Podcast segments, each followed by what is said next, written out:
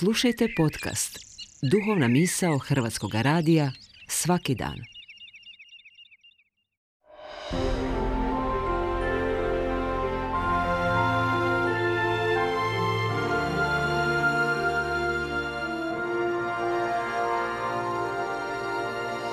Duhovna misao.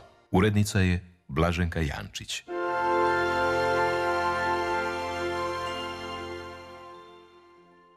Poštovani slušatelji Hrvatskog radija, ja sam Jure Zečević, karmeličanin iz samostana u Remetama. Danas je prvi dan svjetske molitvene osmine za jedinstvo kršćana. Nekoliko riječi o samoj osmini. Zove se osmina jer traje osam dana. Svjetska je jer se prakticira diljem svijeta. Molitvena je jer se tih dana moli. Za jedinstvo kršćana je jer je jedinstvo kršćana ono zašto se moli tijekom te osmine.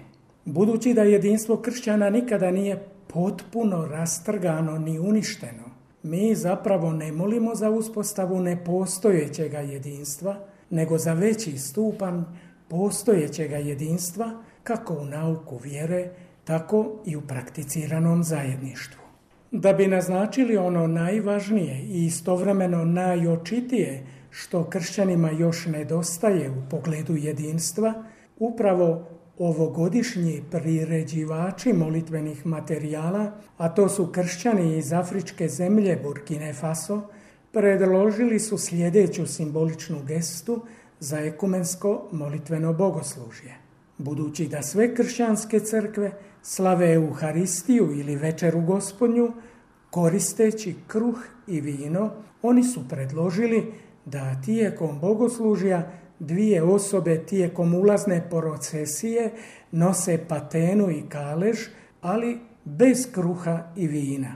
Da bi se tako već na prvi pogled prepoznalo ono što manjka, a to je nedostatak uzajamnog euharistijskog gostoprimstva među mnogim crkvama, dakle pomanjkanje takozvane interkomunije, to jest zajedničke pričesti.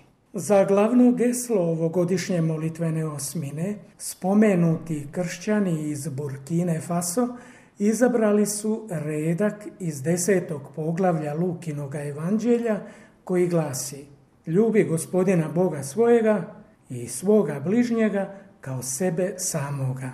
Radi se o Isusovoj prispodobi o milosrdnome Samarijancu. U njoj prvo svećenik, a potom i levit zaobilaze čovjeka kojega su napali i izranili razbojnici. Ne prilaze mu i ne pomažu mu. Tek Samarijanac, i sam često prezren i zakinut, prilazi čovjeku u potrebi i motiviran svojim bogoljubljem i čovjekoljubljem, iskazuje mu maksimalnu pomoć i skrb.